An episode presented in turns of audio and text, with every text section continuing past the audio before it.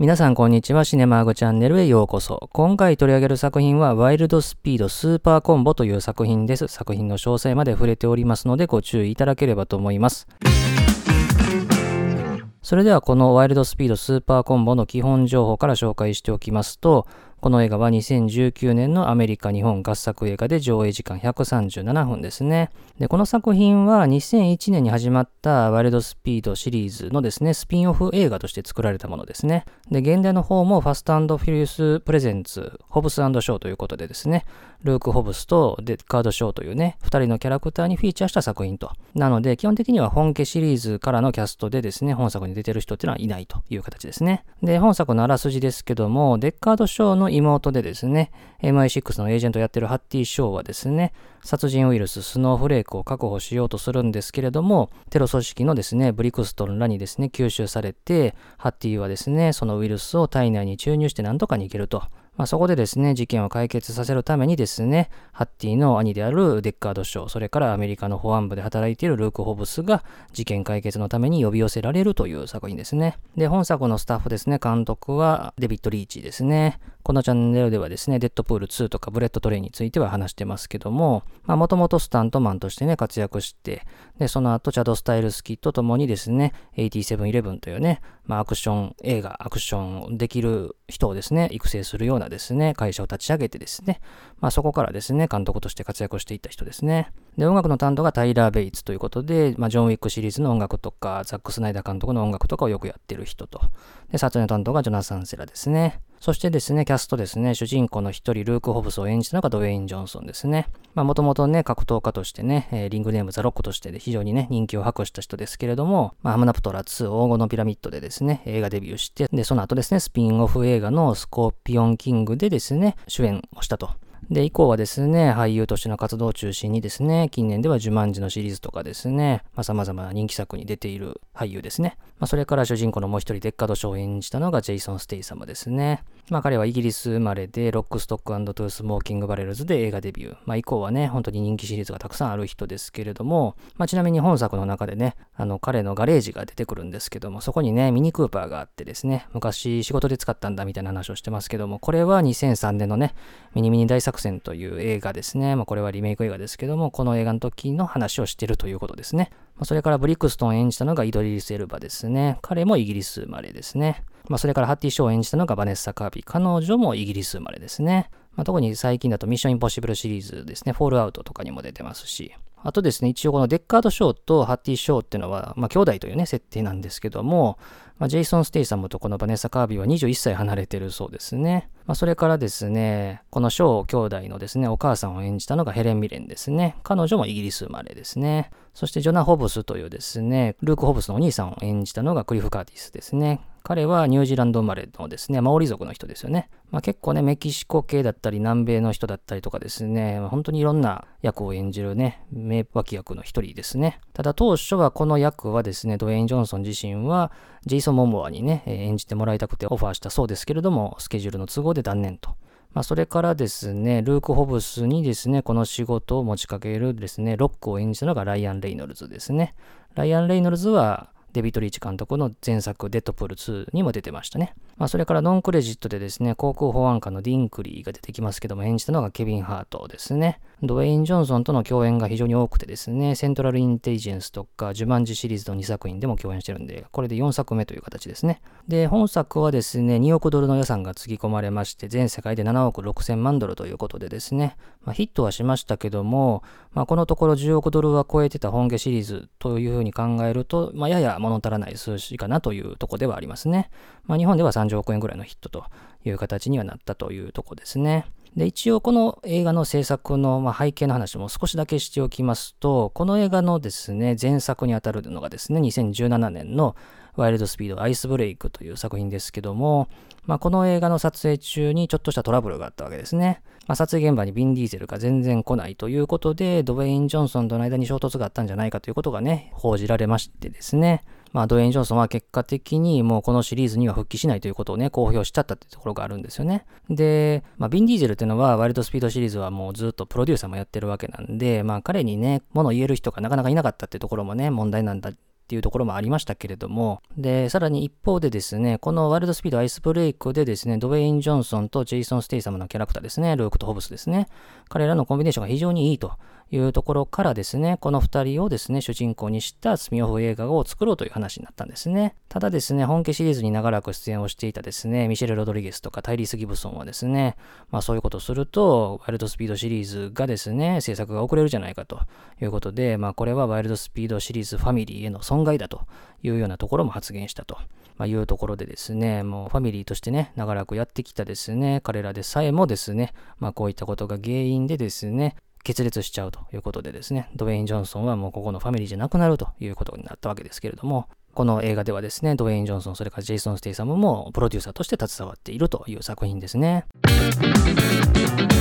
ということで、前置きはさておきまして、この映画を見た感想の話、それからワイルドスピードシリーズ全体の話をちょっとね、していきたいと思いますけども、結論から言うと、ワイルドスピード本家シリーズに必要なものっていうのを、まあ、全て兼ね備えたというかですね、ワイルドスピードシリーズにある問題というかね、まあ、それを解消させたのがこのスピンオフ映画なんじゃないかなというふうに私はすごく強く感じましたね。で、その話をしていく上でですね、まずワイルドスピードシリーズについてですね、簡単に振り返っておきたいと思いますけども、このシリーズはね、2001年に始まって、ビン・ディーゼル、ポール・ウォーカーのダブル主演という形で始まったんですね。ただ2作目ではもうビン・ディーゼルが出なくて、3作目ではポール・ウォーカーすら出なくて、で、その後ようやく4作目のワイルドスピードマックスという作品で、ビン・ディーゼルもポール・ウォーカーも復帰してですね、まあ、ここからですね、まあ、工業的な売り上げも大きく伸ばしていくですね、非常に人気シリーズになっていくんですね。で、その頂点となったのが2015年のワイルドスピードスカイミッションですね。この作品がですね、売り上げが15億ドルを超えてですね、当時でも歴代ですね、4位の成績ですね。2023年現在では11時ぐらいになりましたけれども、まあ、それぐらいの大ヒットを飛ばすですね、まあ、本当に世界的にも人気のシリーズになっていったんですね。ただですね、そのワイルドスピードスカイミッションの撮影途中ですね、クランクアップ直前ぐらいにポール・ウォーカーがですね、プライベートで車の事故によって40歳で亡くなるというですね、悲劇的なことが起こったんですね。まあ、ただ撮影がね、ほとんど終了していたとこともあってですね、ポール・ウォーカーの兄弟のスタントダブルとかですね、まあ、過去の作品の未公開の映像とかを駆使して何とか完成させたのが、ワイルドスピードスカイミッションだったわけですね。まあ、そしてですね、その後、2017年ワイルドスピードアイスブレイクが、ポール・ウォーカー抜きにしたシリーズとして再スタートを切ったというところだったんですね。で、その後に作られたのがこの本作であるというところなんですね。で基本的に4作目のワイルドスピードマックス以降ですね、まあ、そこが起点となってですね、このワルドスピードシリーズのですね、まあ、大きな形っていうのがですね、ある程度作られていったわけですね。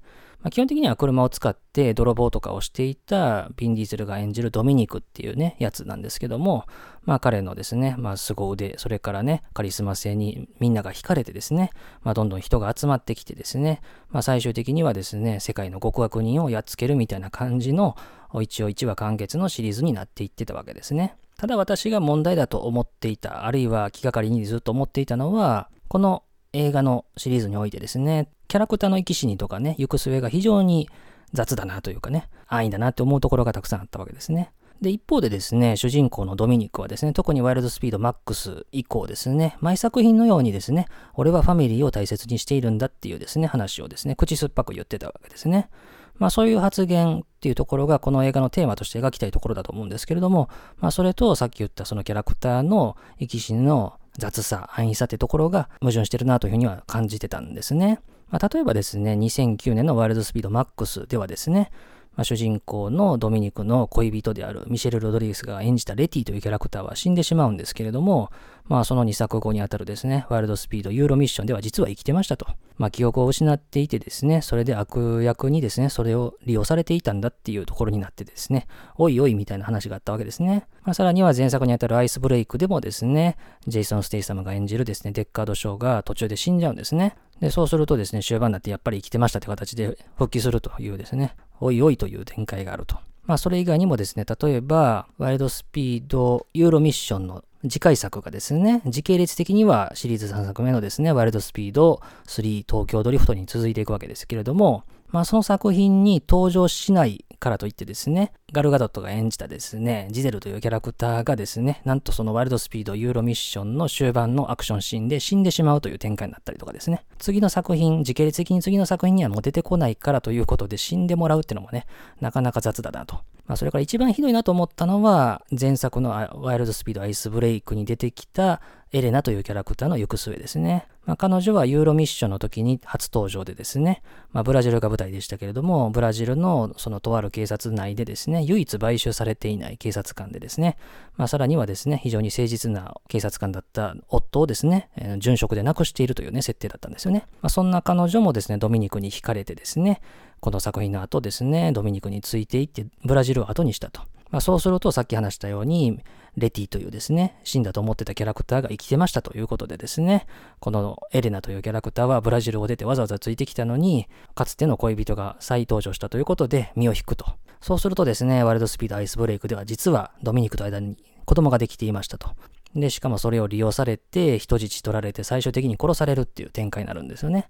まあ、これもちょっとひどいなと。本当にファミリーのことを大事にするんだったら、やっぱりそういうキャラクターの生き死にとかは安易に扱っちゃいけないなと思うし、ましてやですね、撮影の途中でブライアンを演じたポール・ウォーカーっていうですね、まさにファミリーをなくしてるわけですよね、このシリーズ。それからこのシリーズを愛するファンの人たちってのは。そういうですね、現実でキャラクターを演じた俳優が亡くなるっていうことが起こったのに対してですね、それでも映画の中でキャラクターを安易に殺したりとかですね、するっていうところにですね、やっぱり本当にこの主人公のドミニクが言ってる俺はファミリーを大事にするんだっていう気持ちがないというふうに感じるってところが強くてですね、特にアイスブレイクはそれが私は非常に気がかりだったわけですね。まあそういった前提で、このワイルドスピードスーパーコンボというですね、スピンオフ映画を見るとですね、そういった部分を解決させる作品ではないんですけども、本来、このシリーズは目指すべきところはここだったんじゃないかなっていうふうに強く思うわけですよね。基本的にワイルドスピードシリーズっていうのは、ビン・ディーゼル演じる主人公のドミニクがファミリーを大事にするとか言ってますけども、基本的にはビン・ディーゼルの俺様映画っ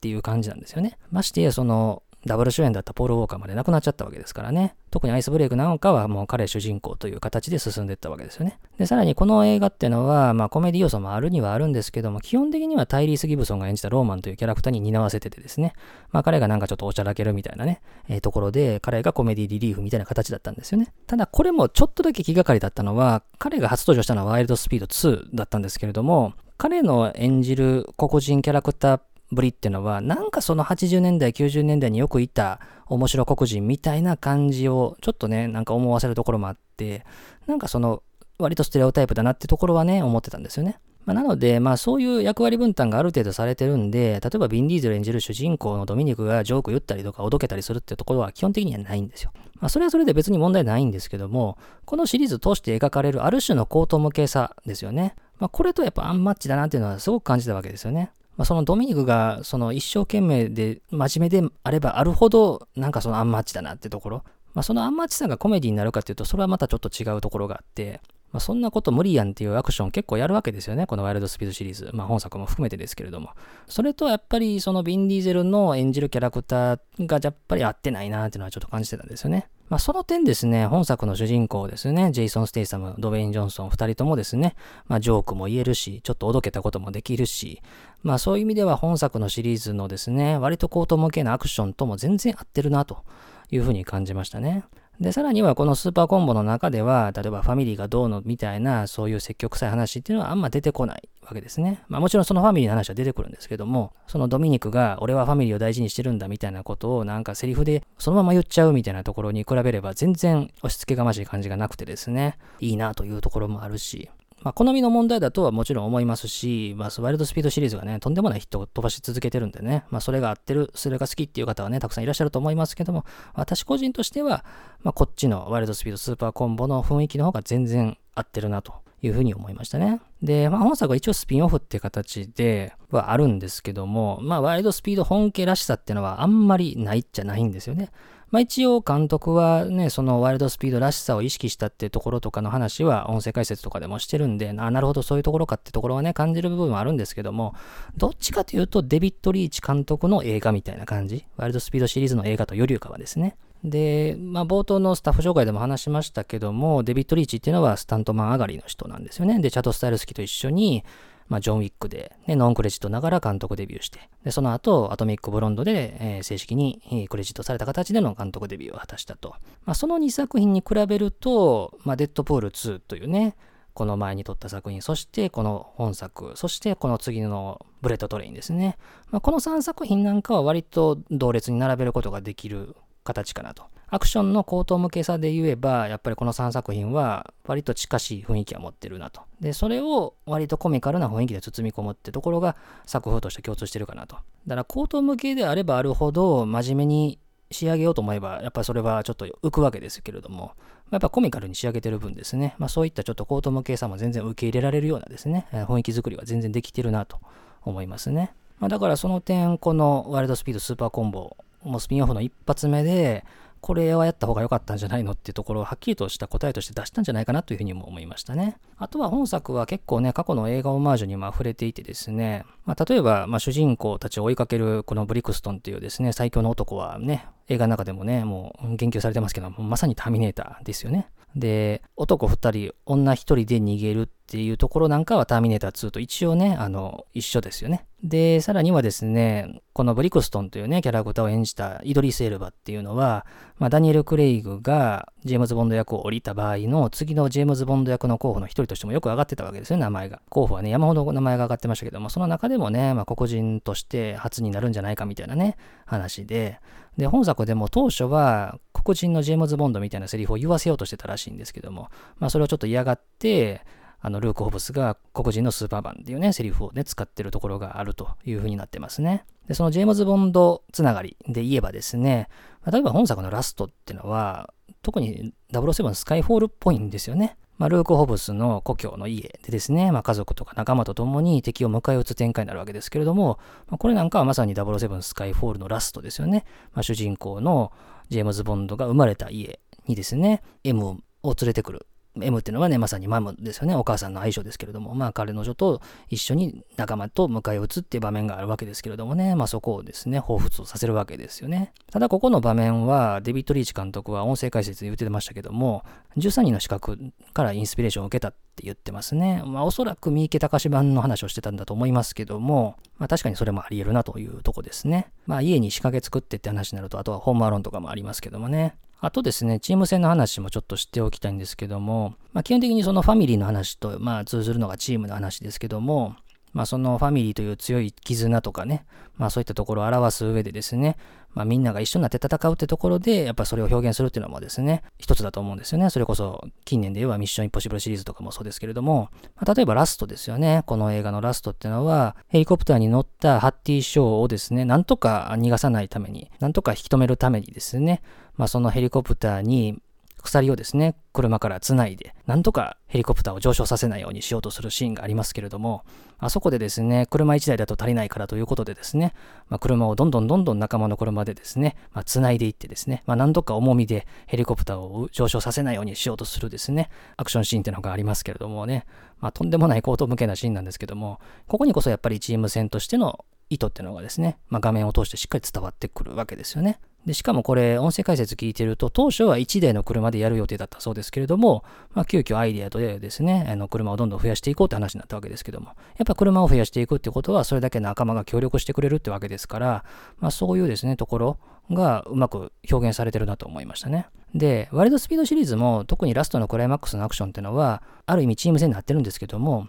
例えばユーロミッションのラストの滑走路でのアクションとかですね、ま、スカイミッションでのラストのですね、あの夜の街の中でのアクションにしてもですね、結構ですね、あっちこっちで展開されるんですよね。例えば滑走路のアクションの時だと、滑走路を走る車の中の人と、それから飛行機の中の人をですね、まあ交互であっち描いてこっち描いてみたいな感じになってたわけですよね。まあそうなるとちょっとチーム感若干薄れるかなっていうところがあるわけですよね。別の場所だしなっていうところで。まあそうと違って、ここはもう本当にその場所だけで展開してるわけですから、まあ画面があちこち行かないっていうところの意味でもですね、非常にスッキリしてるし、まあそういうなんかちょっとむずがよいなというふうに感じていた本家シリーズのラストのクライマックスのアクションシーンをですね、なんか一掃するような、まあ非常にいいアイディアだったんじゃないかなと思いますね。まあ、そしてこのホブスとショーはですね、基本的にはその前作からそうでしたけども、まあ、犬猿の中なんですよね。もう顔を見ればお互いの悪口を言ってですね、なんか口喧嘩してるというようなですね、お前ら実は仲いいだろみたいなね、感じのキャラクターなんですけども、まあラストですね、もう彼らが協力しなければ倒せないですね、最強の男ブリクストンをですね、倒していく展開ですよね。お互いが交互に攻撃を受けて、で、そのブリクストンが攻撃をしてですね、まあ、防御がですね、緩くなってる隙に攻撃をするというですね、まあ、お互いがお互いのために犠牲になってですね、まあ、その間に攻撃を加えてやっつけていくっていうところなんかもですね、やっぱり協力しないとできないわけですから、まあ、その協力関係っていうのがですね、うまく描けてるなというふうに思いますね。で、やっぱりこのドウェイン・ジョンソンとジェイソン・ステイサムのコンビめちゃくちゃいいんですよね、これ。本当に。まあその前作でもね、そのコンビの良さっていうのがですね、画面内からある程度伝わってきましたけども、まあこうやってはっきりと主演2人でやるってなるとですね、本当にいいなと思いますね。まあ特に彼らのやりとりですよね。個人的にいいなと思ったのは、あのガラス越し、例えば、あの、建物の外側に突き出したエレベーターで降りるジェイソン・ステイ様に対してですね、まあ、その横をですね、ロープを伝えながら降りているですね、ドウェイン・ジョンソンがですね、まあ、お互いが何を言ってるかわからんけど、でもなんか悪いこと言ってるんだろうなっていう感じとか、あとはね、研究所の中入ってね、二つの通路があってね、えー、つの通路には敵が一人、もう一つの通路には敵がたくさんいると。で、ルーク・ホブスは一人の男を簡単にやっつけてですね、で、たくさんの敵がいる通路の方のジェイソン・ステイ様がですね、もう敵をですね、あちこちコテンパにやっつけていく中っていうですね、この二人の目線のやりとりとかだけでですね、それだけで笑いになるってところですね。まあ、この辺なんかは、後でもちょっと触れますけども、やっぱりサイレント期のアクション映画なんかを参考にしてるだけあってですね、もう見てるだけでわかる。見てるだけで笑える。まあそういったところが表現するっていうのが非常に長けてるなと。まあこの二人のコメディセンスなんかもうまく発揮されてると。まあ、正直本家のドミニクとブライアンの関係なんかよりもよっぽど見てて楽しいというかね、そんな感じがしますね。で、さらにそのファミリーの話の続きですけども、ホブスはですね、まあ、やむなく帰りたくなかった故郷に帰るっていうね、選択をするわけですね。まあ、彼は不義理があってですね、なかなか故郷に帰れないということがですね、20年以上続いてたわけですけれども、まあ、世界の危機のためにですね、まあ、なんとか自分の兄貴を頼らなきゃいけないということで、地元のサモアに帰るわけですよね。で、本家のシリーズで、まあ、ファミリーと言っても、本当の家族って、じゃあ誰かっていうと、ドミニクとミアの2人のね、兄弟。それから、まあ、ブライアンとミアは結婚したんで、その2人の夫婦。まあ、それぐらいかなっていうね。まあ、その、まあ、ドミニクはね、お父さんが死んでるとか、なんか、まあ、そういう細かい設定はあったにせよですね、なんか彼らのですね、家族が、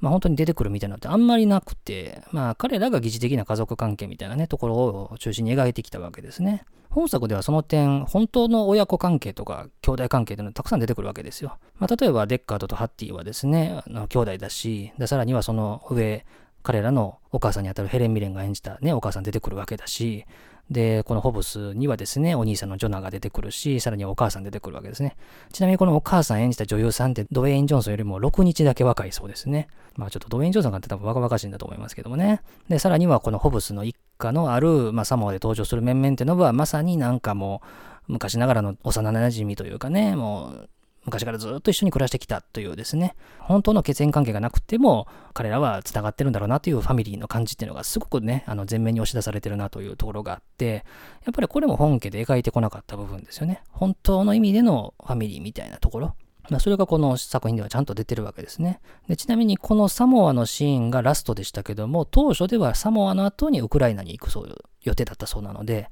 まあ、これサモアにラストを持ってきたことも正解ですね。これ撮影のスケジュールの関係だそうですけども、まあ、これは本当に功を奏したなというとこですね。まあ、あとは本作なんといってもアクション映画というわけなんですけども、アクションシーンの完成度の出来もやっぱり本家シリーズよりもこっちのが上なんじゃないかなと。特に格闘シーンの出来はもう歴然かなと。ちょっと本家シリーズには申し訳ないぐらいにちょっと歴然とした差がありますね。やっぱりこのスタントマン上がりのデビッド・リーチが、まあ、チャド・スタイルスキーと共に立ち上げた8711っていうね、アクションシーン、アクションスターをね、まあ、作り上げる、育て上げる会社で培ったノウハウっていうのがね、まあ、存分に発揮されてるなと。で、ジェイソン・スティー様もこの8711でトレーニングを受けたというね、言ってますけども、特にジェイソン・スティー様のアクションって私たくさん見てますけども、彼の中でも一番じゃないかなと、この作品のアクションが。で、本作はその二人の関係としては、一応力のホブス、敏捷性のあるデッカードみたいなね、えー、感じで、ある程度の描き分けはしてるわけですよね。で、そのデッカードショーを演じたジェイソン・ステイサムの身のこなしの見事さってのは、本当に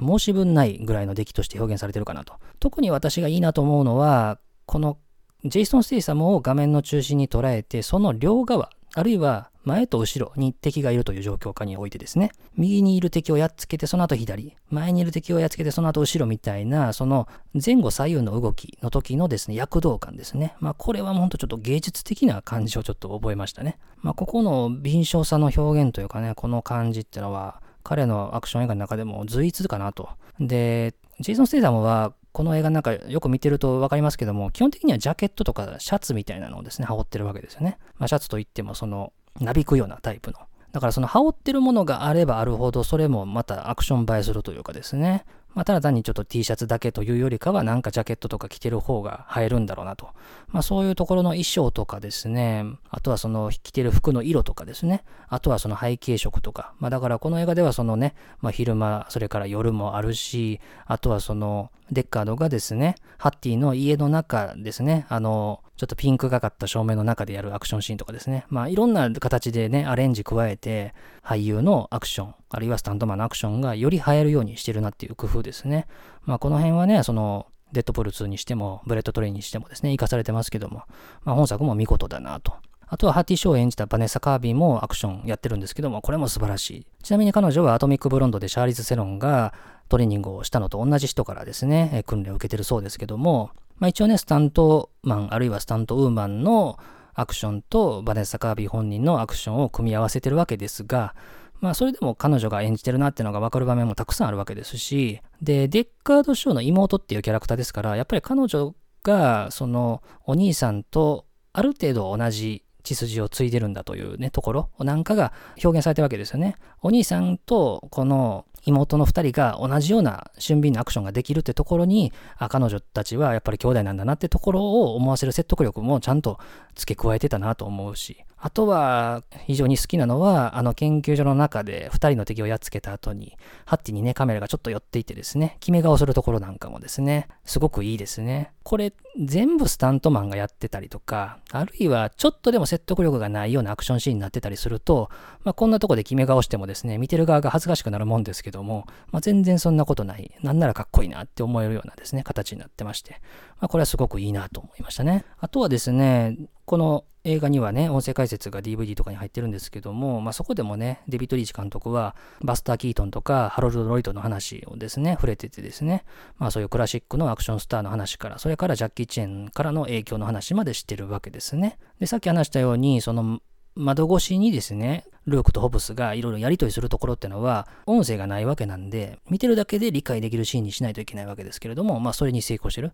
まあそしてやっぱアクションですよね。アクションも見てるだけで十分わかるわけですよね。誰がやってる、誰が何をやってる、どういう動きをしてるってところが全て伝わるようにちゃんと作られてるなと。まあなんとなく殴って終わりとかね、まあなんかごちゃごちゃして終わったっていう形に全然なってないところがやっぱりいいなと思うし、まあ、特にジャッキー・チェンらしさで言えば、まさにその先ほど話した研究所に乗り込んだ時に、たくさんの敵のがいる通路でですね、デッカードショーが敵をたくさんやっつけるところで、まあ、なんか手錠かなんかをですね、敵の奴らにいろいろね、つけていくところなんかは、ジャッキー・チェンのアクション映画でよく見た光景ですよね。ジャッキー・チェンってその、例えば手錠があればですね、手錠を二人の男の右手と左足にね、無理やりやったりとかっていうね、よくやってましたけどもね。まあそういうところなんかも思い出すわけですし、あとは音楽の使い方なんかも含めてですね、リーサルウェポンシリーズのですねえ、意識した話なんかもしてましたね。ちなみに本作の監督候補の一人はですね、リーサルウェポンシリーズでプロデュースをしていたシェーン・ブラックですね。シェーン・ブラックといえば、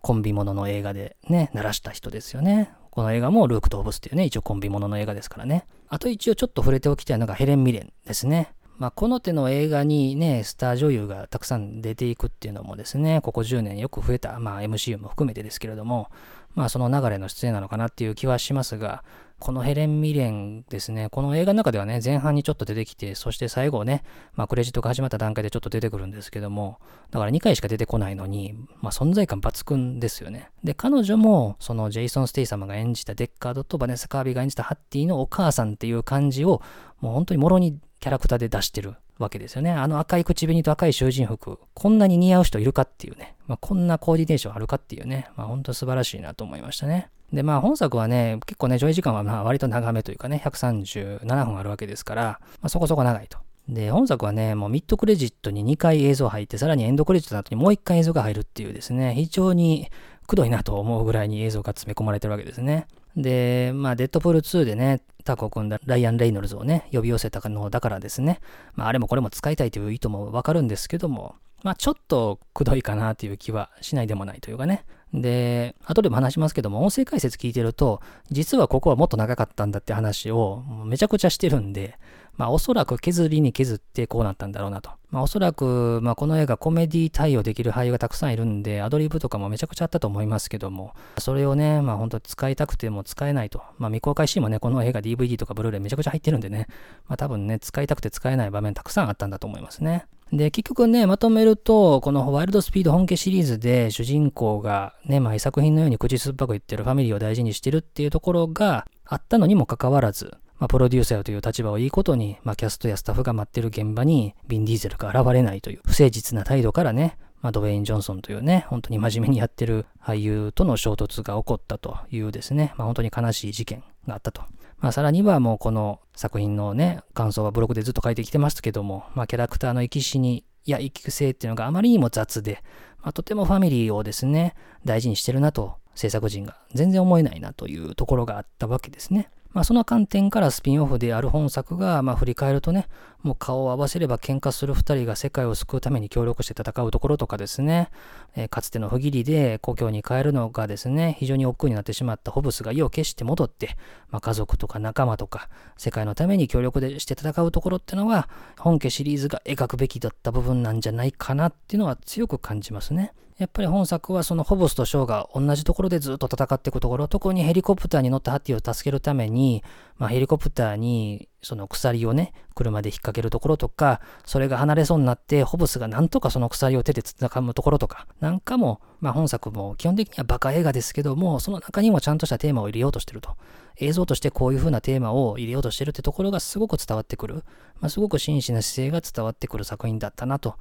もう監督が変わっって脚本とか演出次第でこうも変わるものかなというふうにですね、非常に感心した作品でしたね。で、結局のところですね、ビン・ディーゼルとドウェイン・ジョンソンの衝突によってですね、まあドウェイン・ジョンソンはもう本家シリーズには復帰しないと言ってますんで、まあスピンオフである本作もですね、この後続編が作られるってことも基本的にはないかなと思います。まあ、先ほどから言ったようにドウェイン・ジョンソンとジェイソン・ステイサムのコンビはもう抜群に良かっただけに、この本作限りになってしまうっていうのは本当に悔やまれるなと。まあさっきも話したように、まあ、もっと長かったっていう風な話があったように、映画を面白くするアイデアっていうのはいくつも、あれもこれも思い浮かんでたと思うんですよね。まあそう考えると、このアイデアは次回作で使おうみたいなですね、まあそういう余白も十分にあるんで、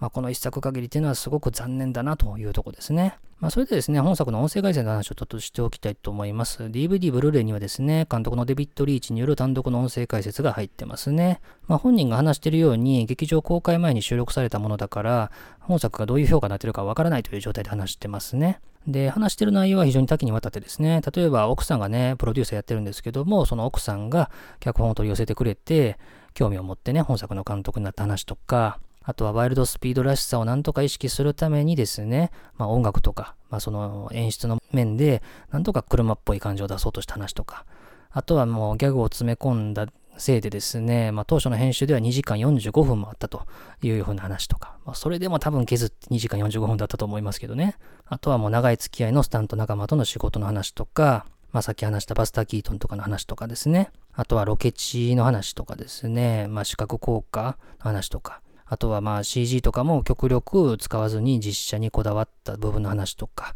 あとは音楽編集とかですね、まあライアン・レイノルズに関する話とかですね、結構ね、この音声解説を聞くようなタイプの人が、これは聞きたいな、これは知りたいなっていう話とかを結構出してくれるので、まあこのデビッド・リーチの音声解説も非常におすすめかなというとこですね。ということで、今回は作品紹介として、ワイルドスピードシリーズのスピンオフ映画である、ワイルドスピードスーパーコンボについて取り上げました。もう繰り返しになりますけども、本家シリーズにはできなかった、あるいは本家シリーズでちょっと私が不満に思っていたことを全て解消させるというかですね、まあ、吹き飛ばすような改作だったなというふうに思いましたね。まあ、本当に俳優同士のコンビネーションも素晴らしいし、アクションシーン、特に格闘シーンの素晴らしさなんかも素晴らしいし、まあ、チーム戦とかですね、まあ、誰かと誰かが協力するとかですね、まあそういったですね、割とオーソドックスなですね、テーマをですね、映像でしっかり見せてですね、まあ、説教臭くなってないところにですね、まあ見てよかったなと思うですね、痛快さがあるなというところでしたね。まあ、なので、まあ、このデッドプール2、ワイルドスピード、スーパーコンボ、ブレッドトレイン、このあたりはセットかなと。で、まあ、この後も基本的にはデビッド・リーチはこういう路線で行くのかなというふうには思いますけども、まあ、一応ね、監督作は最低でも2個は決まってるので、まあ、彼の最新作もまた楽しみというところですね。ということで、当チャンネルでは他にも様々な作品の紹介してますんで、いろいろ聞いていただければと思います。最後までお付き合いありがとうございました。